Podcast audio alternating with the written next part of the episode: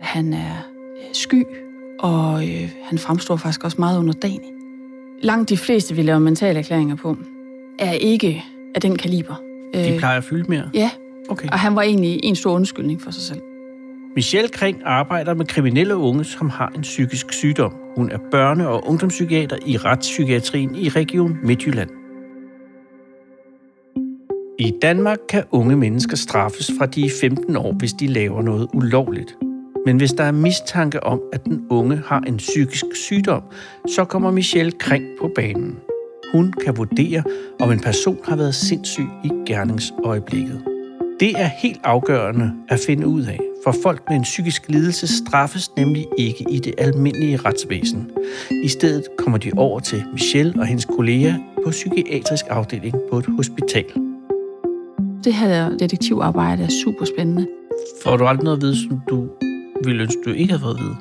Altså jeg vil sige, at verden er blevet mere øh, broget. Mm-hmm. Langt de fleste, som jeg har siddet med, der har lavet rigtig alvorlig kriminalitet, der er der ikke nogen, der har set, at det vil komme. Men vi kan jo ikke sige, at det er fordi, han, han har haft en svær opvækst, at han gør det her. Men vi kan vurdere om, hvad han indeholder som menneske, hvad han har med sig i sin rygsæk, både af oplevelser, men også genetik. Du lytter til Psykens Detektiver. 15 procent af børn og unge i Danmark får en diagnose for en psykisk lidelse, inden de fylder 18 år, og tallet er i overvis gået op. Blandt andet fordi vi bliver bedre til at opdage det, når børn og unge har en psykisk sygdom. I den her podcast ser jeg, Anders Lund Madsen, på lægernes arbejde i børne- og ungdomspsykiatrien. Og jeg undersøger de fordomme om psykiske lidelser, som mange af os måske stadig går rundt med. Hvad er du uddannet? Jeg er uddannet læge, og derudover så er jeg uddannet børne- og ungepsykiater. Som retspsykiater laver Michelle Kring de mentale erklæringer, som afgør, om en person egner sig til at blive straffet i det almindelige retsvæsen, eller om han eller hun skal over i psykiatrien i stedet. Samtidig arbejder hun på den psykiatriske afdeling i Aarhus, hvor psykisk syge unge kommer ind, hvis de er blevet dømt for noget ulovligt. Du arbejder i retspsykiatrien. Ja, det gør jeg. Hvad går det arbejde ud på? Vi har de indlagte patienter, vi har de ambulante patienter, som kommer i henhold til dom, og så har vi vores øh, mentale observationer på foranledning af anklagemyndigheden i de forskellige politidistrikter. Og vi skal jo tale om det arbejde i retspsykiatrien, Ja. men først vil jeg gerne høre, om du vil fortælle om dit møde med dit første møde med psykiatrien. Ja. Da jeg fik den første kontakt til psykiatrien, det var i forbindelse med studiet. Vi er jo på klinikker under medicinuddannelsen. Så det er mindst du uddanner dig til læge. Ja, og øh, ligesom mange andre læger, så har man en liste med ting, man drømmer om at komme ud og se af specialer, og så er der nogle specialer, man bestemt ikke drømmer om. Og en af de ting, jeg bestemt ikke drømte om, det var psykiatrien. Men psykiatrien er en del af uddannelsen. Man så skal derfor, omkring. Man skal omkring. Hvor- Hvorfor øh, var, det på ingen måde noget på din radar, eller noget, du havde lyst til? Åh, jeg havde mange fordomme. Man havde hørt om, hvordan psykiaterne de lignede deres patienter. Man kunne ikke se forskel, når man mødte dem på gangene. At de var underlige. Hvad var dit billede af sådan en afdeling inde i hovedet? Altså inde i hovedet, der var mit billede, at det var sådan en, en mørk afdeling, man kom ind til med døre, hvor, hvor man låste ind til patienterne. Det gør man altså ikke, det vil jeg sige. Men det var mit billede, at når jeg nu kom ind, så ville jeg se en afdeling, hvor der var små stuer, der var låst ind til stuerne, og man sad og hørte dem jamre inden for stuerne, eller rende rundt og skrige ude på gangen. Og at personalet mere var sådan nogle gatekeeper, end de egentlig var behandlere.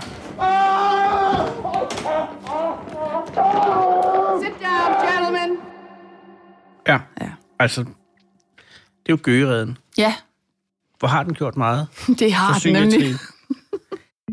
Jeg var meget optaget af, om jeg nu skulle på retspsykiatrisk afsnit eller ej, for det vidste jeg, det var nogen af os, der ville skulle blive placeret der under vores ophold. Og så bliver jeg anvist til, at jeg skal selvfølgelig på retspsykiatrisk afdeling, og kommer så med op på den afdeling den første dag. Jeg var meget spændt, vil jeg godt sige. Men øh, første dag, så kommer jeg med op sammen med en af speciallærerne, og vedkommende er rigtig venlig til at vise mig rundt. Og så kommer jeg på trappen, og der er glasdøre, så man kan se ind igennem, om der skulle stå nogle patienter mm. på den anden side. Og så skal man bipse ind. Hvis der står nogen i døren, så må vi ikke gå igennem, fordi så er det nogen, der prøver at komme ud. Så man har jo allerede sådan tegnet et billede af, at nu holder vi nogen inde, som i hvert fald ikke skal slippe ud, og så kan man jo få alle mulige fantasier om, hvorfor de ikke må slippe ud.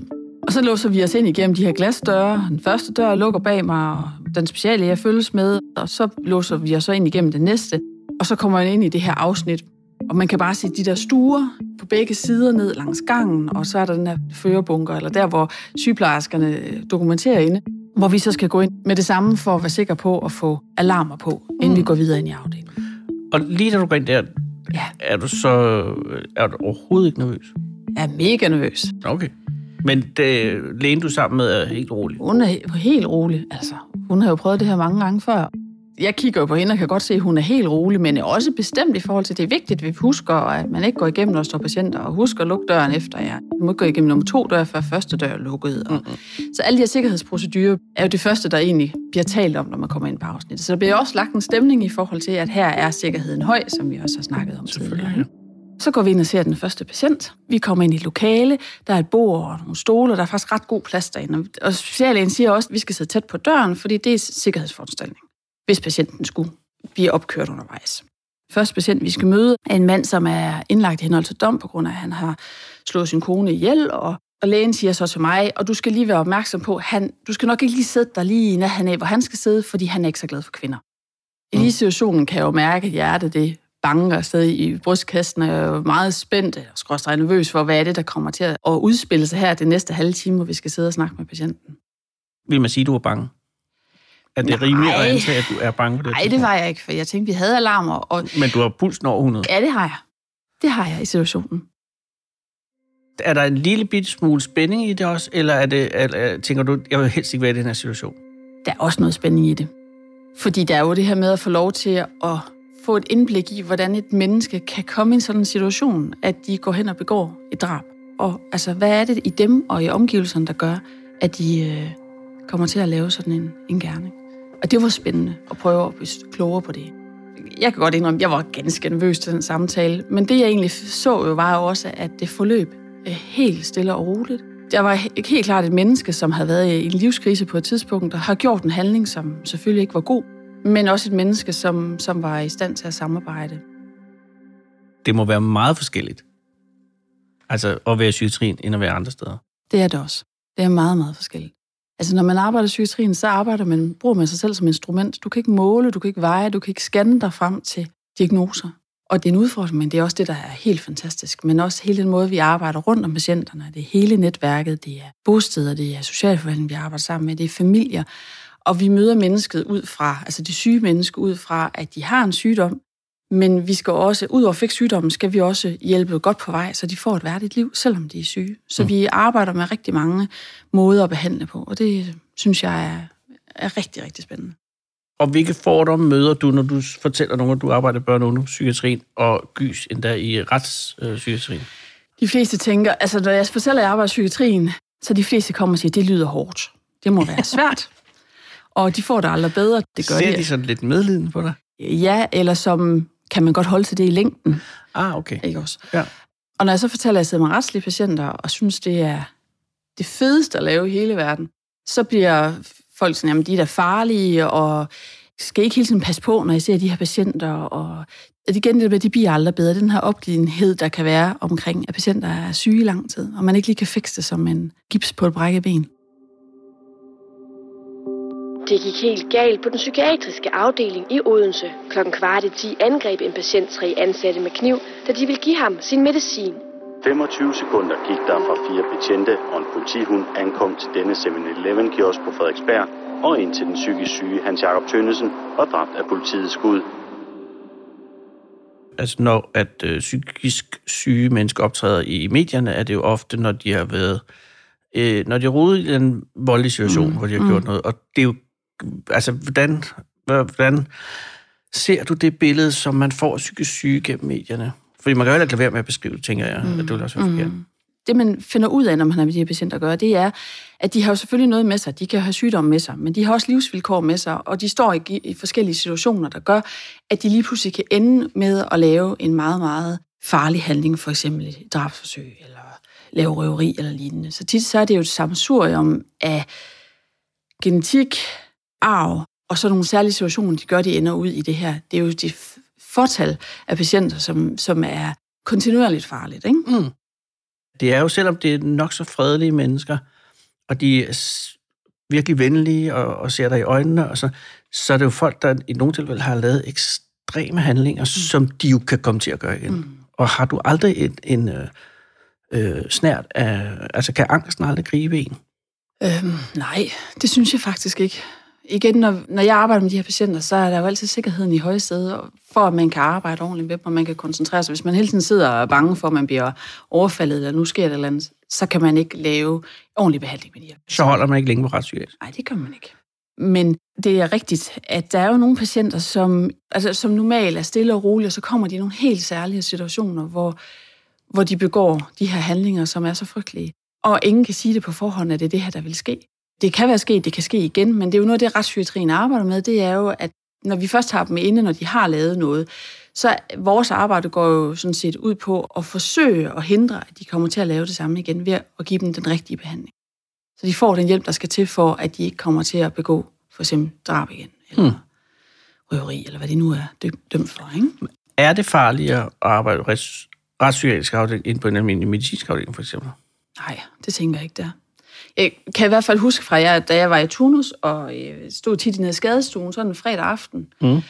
at øh, jeg har flere gange været bange dernede for, at nu fik jeg snart et par på hovedet, end jeg nogensinde har været i psykiatrien i al den tid, jeg har arbejdet der man har ikke fokus på det på samme måde, men en fredag aften med et par unge kanater, der kommer ind, hvor den ene har slået sig, og de er påvirket et eller andet, kan hurtigt udvikle sig til nogle meget, meget ubehagelige situationer, og der har man slet ikke det sikkerhedsnetværk i forhold til, at man kan arbejde uden at være bange for, at der er nogen, der gør en noget. Jeg har altid haft mere ro ved at arbejde i psykiatrien, end jeg har faktisk har været i somatikken. Inden jeg kom ud i klinikken den allerførste gang på mit studie, der har jeg tænkt, at psykisk syge mennesker var mennesker, der var syge hele deres liv, og at det var svært at gøre en forskel for dem, altså at give dem behandling, som rent faktisk virkede.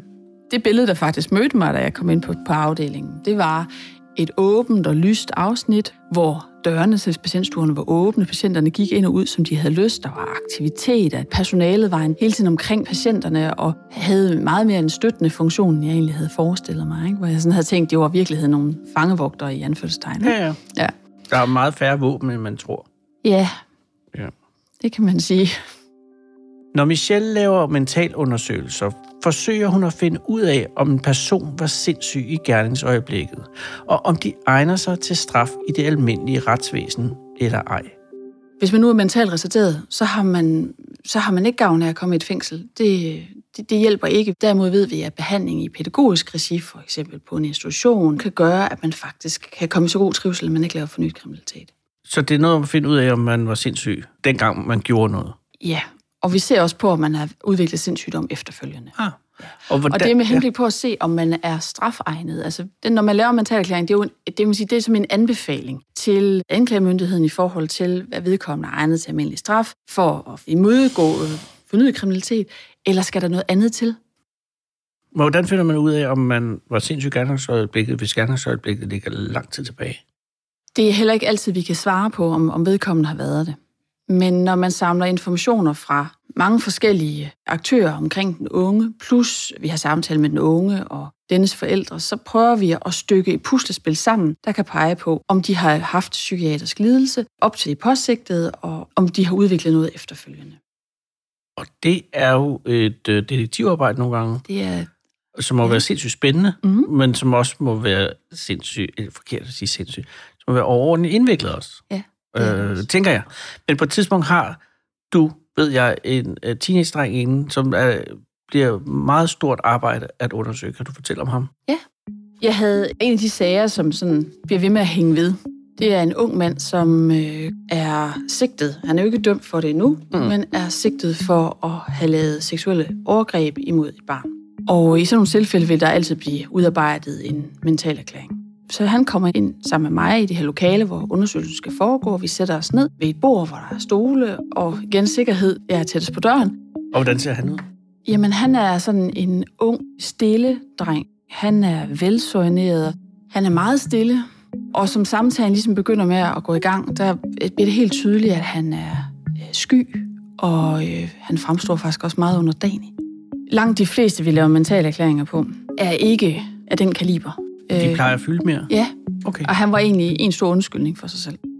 Jeg har altid for vane, at man starter sådan lidt neutralt ud, så derfor så begynder jeg med at spørge hans familie, hvor kommer han fra, og hvor har han gået i skole, og hvordan med hans mor og far, hvilket liv har de haft, har de været i arbejde, og så videre, så videre. Der er sygdom i familien, og alt sådan noget. Og han fortæller om sit liv, og fortæller, at han har boet sammen med sine forældre. Faren er alkoholiseret og er voldelig. Og mor forlader så hjemmet, mens han er relativt lille. Hun kommer nogle gange på besøg i hjemmet og er sammen med ham, men der går langt imellem. Det der med den her unge fyr, det er, at han, han er ikke super skarp. Og han er ikke så god til at forklare, hvad der sker, men man får indtryk af, at der er sket noget omkring ham i hans opvækst, som er ganske særligt. Når du siger, at han ikke er super skarp, er han så ikke særlig konkret? Eller han, han er ikke ikke så intelligent. Han er simpelthen ikke særlig intelligent? Nej. En del af undersøgelsen går jo også på at snakke om det, han er sigtet for, og der bliver han meget øh, undskylden, og han synes, det er frygteligt, det han har gjort, og han vil aldrig gøre det igen, og han vil bare så gerne have hjælp til, at det ikke kommer til at ske igen. Han kan ikke genkende, at han har nogensinde har været psykisk syg, men han synes, han har været anderledes end andre børn, for han har haft svære ved at lære ting, og han har svære ved at huske ting. Hvad er det i hans sag, som gør, at det bliver sådan et detektivarbejde at finde ud af, hvad hans, øh, hvad hans forklaring er, om jeg så må sige? Han har ikke meget sprog for egen tanker, egne følelser, og han har også rigtig svært ved at beskrive, hvorfor er det, han har begået den her handling, han har, som han nogle gange er sigtet for. Så det er meget, det ved jeg ikke, det ved jeg ikke. Det, det ved jeg ikke. Det husker jeg, jeg Jeg husker ikke rigtigt, men måske var det sådan, og jeg, jeg ved ikke helt, og måske det er, fordi jeg har haft den opvækst, jeg har. Der kommer sådan nogle ledetråde undervejs i forhold til, at han har oplevet noget, der har været traumatisk for ham. Han øh, har svært ved at formulere sig. Men når han ikke siger noget, kan det ikke være bare fordi, han, at der ikke er noget at sige? Det kan Altså, hvorfor være. bliver du mistænksom? Jeg bliver mistænksom, fordi han for eksempel får sagt ud af en sætning, at hans far har banket ham med bælte. Og så siger man, har din far, er det sådan, at din, både din far og mor har slået, er sket mange gange? Om det kan han ikke helt huske, og det ved han ikke helt, og så bliver han sådan væg i det, han egentlig siger. Men jeg får fornemmelsen, og det er der, man bruger sig selv som instrument, ud fra hans kommunikation og de ord, han egentlig ikke får sagt, har man en oplevelse af, der kunne godt være noget mere. Det går man jo selvfølgelig på jagt efter. Ja, og hvordan kommer du så videre derfra? Så er det jo sagsakterne, jeg går til. Jeg kigger på journaler fra hospitalet. Der står for eksempel, er faldet i hjemmet og har slået sig på radiator, eller kommer i skadestuen med smerter for hånden. Der ved undersøgelse findes øh, blå mærker rundt omkring på kroppen, som er mere, end man forventer for et almindeligt lejende barn. Mm. Ja. Så nogle ting dukker op, og så begynder tingene med at passe. Og så læser det fra Socialforvaltningen, hvor de så beskriver hans opvækst, og hvor sadistisk den her stedfar har været, så begynder der jo med at tegne sig et billede af, hvor belastet et miljø han i virkeligheden er vokset op i. Og det er jo en masse brudstykker af deres journalmateriale, som man så bruger ind i selve mentalerklæringen. For hans vedkommende var det helt og alt afgørende, at jeg havde adgang til de her sagsakter, fordi det billede, som de tegnede, var kun toppen af isbjerget. Det, der viste sig, det var, at han havde vokset op ved en svær sadistisk stedfar, som havde pint og pladet ham igennem flere år, hvor der ikke havde været indsats fra det kommunale system, fordi man ikke havde fået hånd om, hvad der egentlig foregik. Men det fremgik ikke fra det, de fortalte, men fremgik igennem sagsakterne, hvordan der havde været kontakt til skadestuer, hvordan man havde været bekymret for, hvad der foregik i hjemmet, hvor dårligt han havde fungeret i skolen, og en masse andre ting, der samlet set pegede på, at han var et svært omsorgsægtet barn, han havde været udsat for massiv fysisk og psykisk afstraffelse. Og med det i mente, så kan man sige, at vi finder ikke psykiatrisk lidelse ved ham. Vi fandt ham dårligt begavet, altså mentalt retarderet. Og så kan vi jo beskrive noget om, hvorfor han kommer i de situationer, han kommer i, hvor han bliver grænseoverskridende over for andre. Og på den måde så får man tegnet et billede af et menneske, der har lavet en handling, mere end man bare beskriver mennesket ud fra den handling, de har lavet. Vi vurderer, at han ikke er strafegnet, og vi anbefaler en foranstaltningsdom med placering på en institution så der, der er noget pædagogisk personale omkring ham til at arbejde med ham, så han ikke kommer til på samme måde og komme i situationer, hvor han kan komme til at lave seksuelle overgreb. Hvorfor er han øh, spændende? Jeg synes, han var spændende, fordi at det, der mødte mig, det jeg kunne få frem i interviewet med ham, jo kun var en brøkdel af, hvad der i virkeligheden var på færre. At man bliver jo ikke fritaget for at blive dømt for noget, fordi man har haft en svær opvækst, men det giver en forklaringsmodel. Det er jo ikke det, metalerklæringen går ud på. Det er jo ikke at forklare, hvorfor han har gjort det, han har gjort, men det handler jo om at vurdere, om han er psykisk syg, eller mentalt retarderet, eller har andre psykiske afvielser. Men det giver en årsagsforklaring, og det, vi bruger altid det her med at give en, ikke en årsagsforklaring, men sige, han, han har nogle vanskeligheder, han har oplevet noget i sit liv, som er sådan og sådan, og det gør ham i høj risiko for eksempel for at gentage kriminaliteten. Eller han har brug for særlig støtte for at undgå at komme i det igen. For hele målet med mentalerklæringen er jo også, udover at se på, om han er strafegen, det er jo at prøve at pege på noget, en foranstaltning, hvis han ikke er strafregnet, som kan gøre, at han ikke kommer i samme situation engang til. Hmm. Hvad sker der med den her dreng bagefter? Han var placeret på en institution, og der forbliver han indtil det bliver afsagt dom. Og det er der faktisk ikke blevet. Er han sådan en typisk øh, eksempel på en, øh, en, du får ind til en mental erklæring? Eller altså, hvad er deres baggrund? Kan du sige noget om det? Det er unge, som har øh, tegn på adfærdsforstyrrelse. Det er unge, som har ADHD, autisme, dårlig begævelse. Der er faktisk rigtig langt imellem, at vi får de, øh, de psykotiske ind. Så det er en broet flok. Det er en broet flok, og ofte har de jo haft nogle opvækstvilkår, som på den ene eller anden måde har været ikke optimale, strækkende sig til det horrible. Det er sjældent, vi har nogen inden, som er vokset op i en kernefamilie, har fået, har været gået i gang med gymnasiet, og det hele bare kører på skinner, og så laver de et eller andet, de ikke skal. Det er meget, sjældent. Jeg tror, jeg kan huske én. Altså, hvorfor laver man overhovedet mentale erklæringer? Altså, hvad er form? Hvorfor ikke sende øh, alle igennem retssystemet på lige vilkår? Ja. Hvis vi øh, ser på unge mennesker, der begår kriminalitet, så er der helt sikkert nogen, der er strafegnet. Det er hovedparten af dem, vi faktisk også laver mentale erklæringer på, der er strafegnet. Når det er så sagt, så er der rigtig mange unge mennesker, som har psykiske vanskeligheder. Og hvis vi skal se det ud fra et perspektiv, at vi skal forhindre kriminalitet, så er de bedst hjulpet ved at få den rigtige behandling. Fordi det giver mulighed for at ændre deres udvikling og komme i trivsel. Og den mulighed får de ikke, hvis de kommer i fængsel. Mange af dem er heller ikke så godt begavet, ikke fordi de er mentalt retarderede, men ligger sådan i det nedre normalområde i forhold til intelligens. Og mange af dem vil kunne komme i situationer, hvor de simpelthen uden den rette støtte vil lave gentagende kriminalitet, fordi de simpelthen ikke kan gennemskue, hvad de står i, og, og kan finde ud af at tage de rigtige valg. Og der vil en foranstaltning kunne hjælpe nogle af dem. At de får en foranstaltningsdom, frem for at de vurderer strafegnet for en almindelig dom. Når et ungt menneske med en psykisk sygdom bliver fundet skyldig i en forbrydelse, får han eller hun en foranstaltningsdom. Det er enten en anbringelsesdom, behandlingsdom eller dom til ambulant behandling. Der findes tre domme, når tre veje ind. Enten en anbringelsesdom, det er, at man er indlagt på psykiatrisk afdeling på enten ubestemt tid eller op til fem år. Og der er det en dommer, der bestemmer, hvornår man kan blive udskrevet. Så er der behandlingsdommen. Behandlingsdom, hvor man bliver indlagt, øh, og der er det kriminalforsorgen ofte sammen med overlægen, der tager for beslutning om, at den unge kan udskrives. Så der skal ikke en dommer ind over. Og så har vi den letteste del, som er den letteste dom, en foranstaltningsdom, som er ambulant behandling. Så det er ligesom de tre dele, og det er jo dem, som har psykisk lidelse. Hvis man er mentalt retarderet, så er der nogle andre domme, eller nogle andre foranstaltningsdomme, man kan få i stedet for, eller foranstaltninger, man kan få i stedet for. Og det er placering på institutioner, eller tilsyn af kommunen osv. Ved du hvad? Mm? Nu skal du høre her, Michelle. Hvorfor er det lige unge og ikke voksne? Hvorfor, hvorfor er det der, du er? Hvorfor jeg er i ungdomspsykiatrien og ikke voksen Tak fordi du formulerer det ordentligt, ja. Hvorfor i himlens navn øh, tager du ikke øh, de voksne? Altså, jeg, jeg synes jo, de unge er helt vildt fascinerende. Det her med at være en del af unges udvikling og få lov til at følge dem i teenageårene, hvor der sker så mange omvæltninger, og også der, hvor psykiatrisk lidelse ligesom for mange har sin start, i hvert fald alvorlig psykiatrisk lidelse, som skizofrenierne og personlighedsforstyrrelserne. Og billedet er ret broet, så det vil sige, at symptomerne er ikke lige så, altid lige så klokkeklare, som de er ved de voksne. Jeg synes, det her, når vi nu snakker om det her med detektivarbejde, er super spændende. Mm. Så er man netop på detektivarbejde, når man arbejder med de unge, fordi mange af dem heller ikke har et, endnu et, et fuldt sprog for, hvordan, hvad er det, de oplever. Mm. Men du laver ikke kun mentalerklæringer. Du har jo også øh, arbejdet på børne- og psykiatrisk afdeling med nogle af de mennesker, som allerede er dømt. Ja, på det sengeafsnit, hvor jeg arbejder, der, er, øh, der modtager vi øh, de unge, som øh, får en dom til behandling. Og der må du jo også mulighed for at, at, at lære noget om, hvordan det kan være, at de er blevet sådan, så de er ved i stand til at gøre mm. noget, der er så ondt. Ja.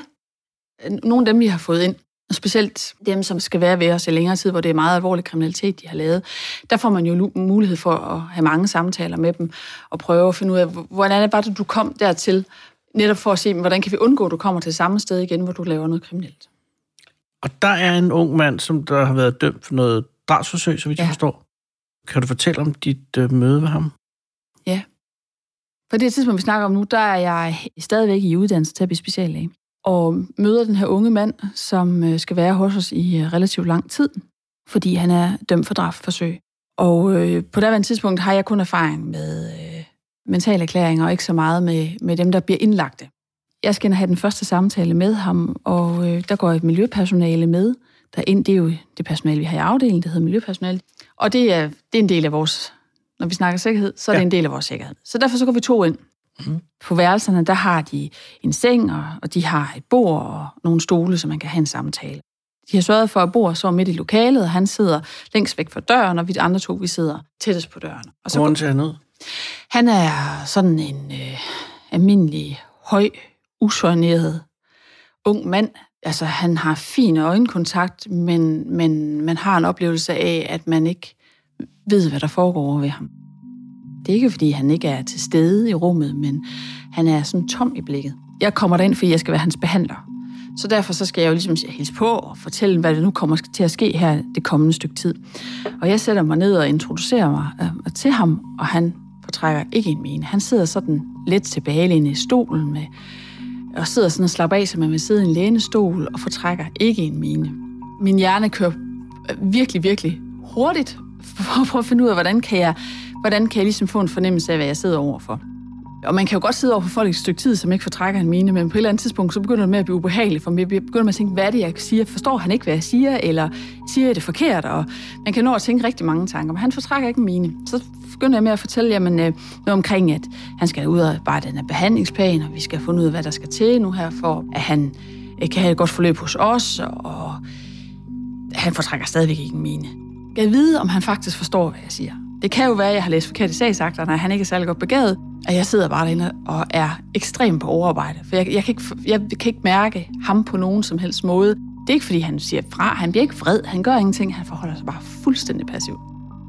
Er, er det noget, der er spændende, eller noget, der er det modsatte? Altså, jeg tænker på, du får ikke noget igen jo. Nej.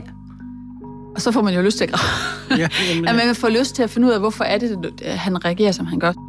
Er han uhyggelig? Jeg synes, han må... Ja. Jeg han lyder uhyggelig. Ja, han var faktisk også uhyggelig. Men uhyggeligheden ligger mest i at det der med, at man ikke rigtig har fornemmelse af, hvor han er henne. Men bliver han så i løbet af tiden mindre uhyggelig? Nej, det synes jeg ikke, han gør. Okay, og finder du, får du ham til at reagere på noget som helst? Jamen over tid, over, vi har jo rigtig mange samtaler med ja. ham. Han bliver bedre i dialogen, men man har ikke sådan en god følelsesmæssig kontakt med ham på noget som helst tidspunkt.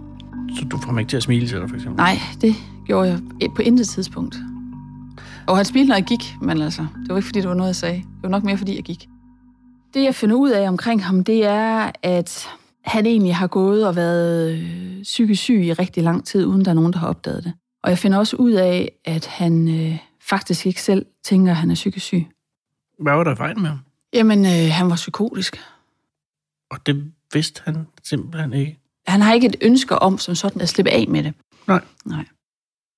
Ham her, hvad lærer han dig om, hvilke faktorer, der kan få folk ud i en situation, så de ender i et drabsforsøg?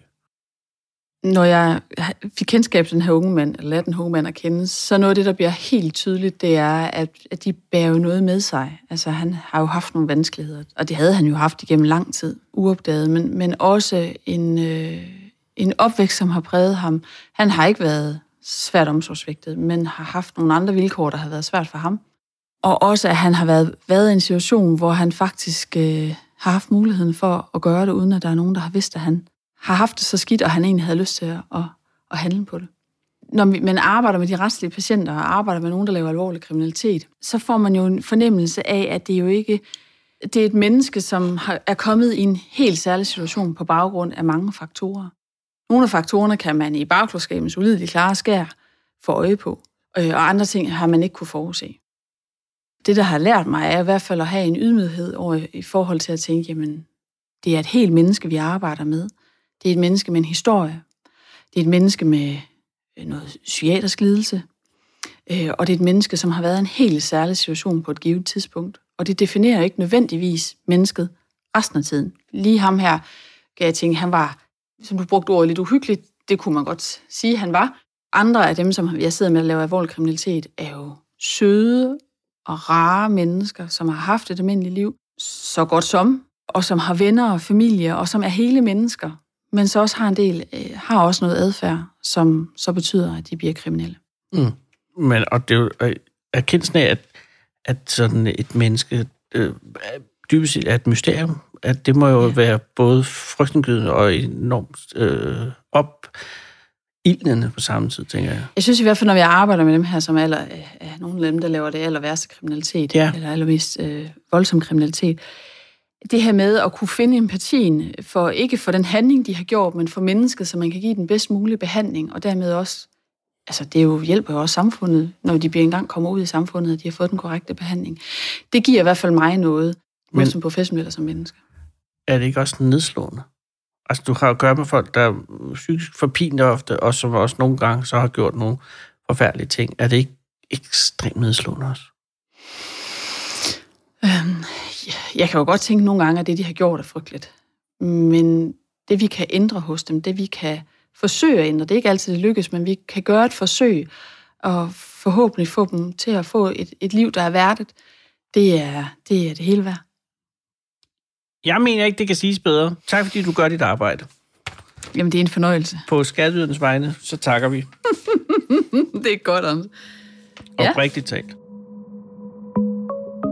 Du har lyttet til en podcast, som er sat sammen af Nana Mus Steffensen og Jens Rønne, og mit navn er Anders Lund Madsen. Podcasten er produceret af Body Body for Børne- og Ungdomspsykiatrisk Selskab. Du kan læse mere om børne- og ungdomspsykiatrien på bubnet.dk, og det er b u p n e t i et ord.dk. Af hensyn til patienternes privatliv har vi ændret enkelte personlige detaljer, så de ikke kan identificeres. Der er ikke ændret på begivenheder, diagnoser eller sygdomsforløb. Tak.